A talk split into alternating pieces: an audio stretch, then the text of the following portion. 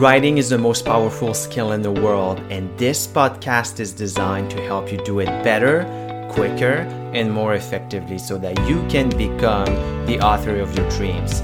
My name is Leon Larouche. I'm your host, CEO, and founder of Trivium Writing. I hope you enjoyed this episode.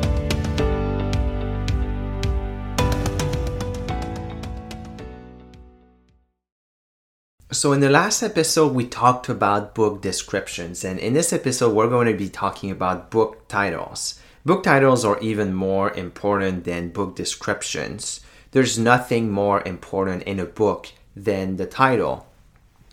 And of course, your book can be brilliant, but if your book title isn't good, people won't even look at the book description. And it's a problem if your book description is not good, but there are essentially three steps for someone to buy your book. They're going to look at the title, they're going to look at the book description, and then they are going to look at the table of contents and perhaps the introduction, or perhaps they might browse through the book to see what's going on in there.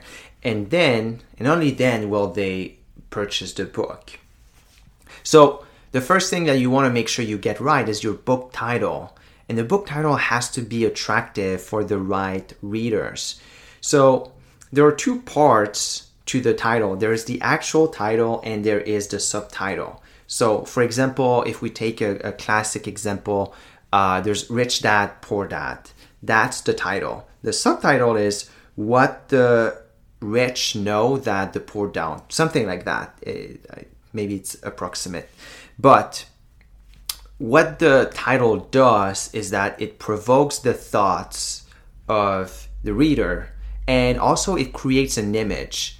And the image is really the key here. If you think about rich dad, poor dad, well, there's this contrast between the rich dad and the poor dad, but it's about it's about wealth and it's about poverty but it's not you know rich wealth and poverty they're just concepts right? They're abstract. And so we can't really I- imagine wealth or poverty. Although if you know you hear these words you probably create an image but these are the image that you get from your mind. Now a smart author is going to create that image for you because they are deliberate and if you're if the author isn't deliberate about the images they create then it's up to the reader to imagine these things and so they're not going to take them in the direction that they want. So rich dad poor dad it gives you this image of this contrast between two dads.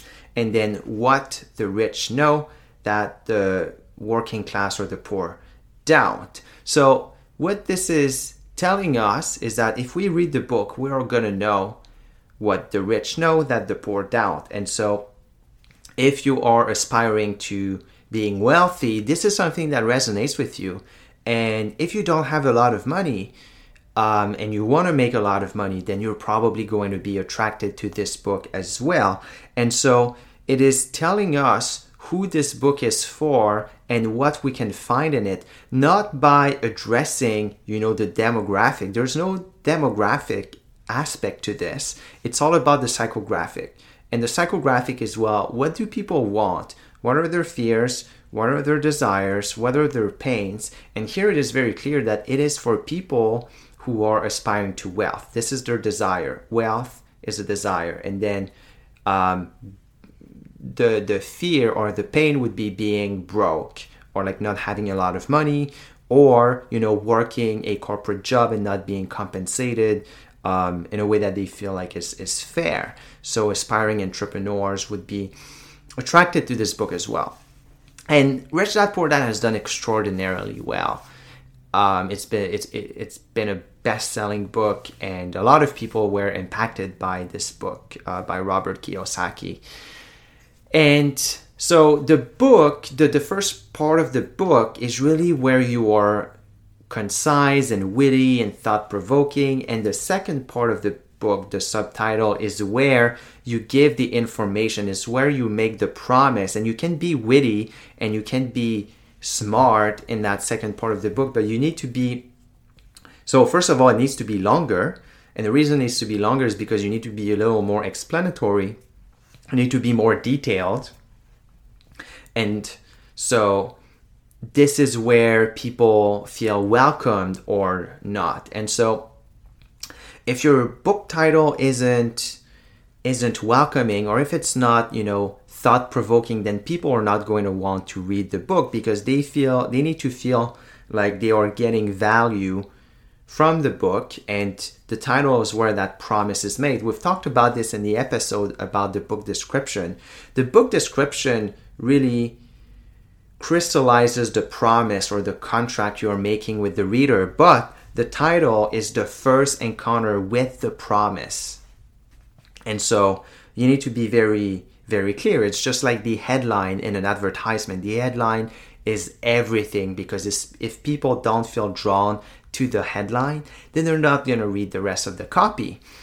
And so this is why it's so important to focus on the book title. And what I personally like to do is I like to come up with the title first and I like to test out the title with other people to kind of see what they think, if that's the book they, they would read. And, um, you know, and then I get an idea and then I, I build the book based on the title. And for some people, they prefer to get the book title done at the end. You know, there's nothing wrong with that, but you want to make sure that you are building, you are writing a book that is attractive from the title to the very end of the book.